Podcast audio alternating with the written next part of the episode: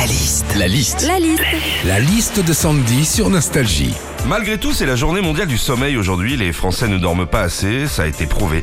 Alors qu'est-ce qu'on vit quand on est fatigué? C'est parti pour la liste de Sandy Quand on est fatigué, déjà, on raconte n'importe quoi, mais surtout, on fait n'importe quoi. Un exemple typique, l'autre jour, moi, je rentre de chez moi après être allé m'acheter le DVD du film OSS 117 parce que je l'avais pas vu. Enfin bref. Deux heures après, je vais pour le regarder, je le cherche partout et je me rends compte bah, de fatigue. Je l'avais rangé dans le congélo. Quand on est fatigué, on va pas se mentir, on est un petit peu insupportable. hein. Tout nous énerve, on prend tout mal, on envoie balader tout le monde, on est grognon.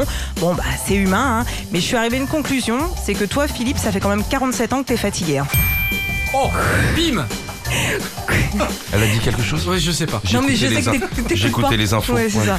Quand on est fatigué le soir après une grosse journée de travail, on se pose dans le canapé devant la télé et des fois on regarde une émission, un film, une série et au bout de 4 minutes on est là. Ouais, ouais, c'est vrai. On ronflage de l'espace. Hein. Oui, enfin la vraie grosse fatigue quand même c'est euh, quand ça fait 10 minutes que t'es scotché devant la télé mais qu'elle est éteinte. hein.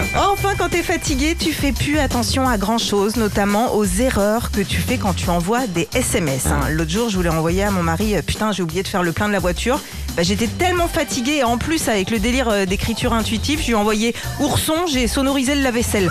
Je vous avoue, il m'a pris pour une cinglée. hein. Retrouvez Philippe et Sandy, 6h-9h sur Nostalgie.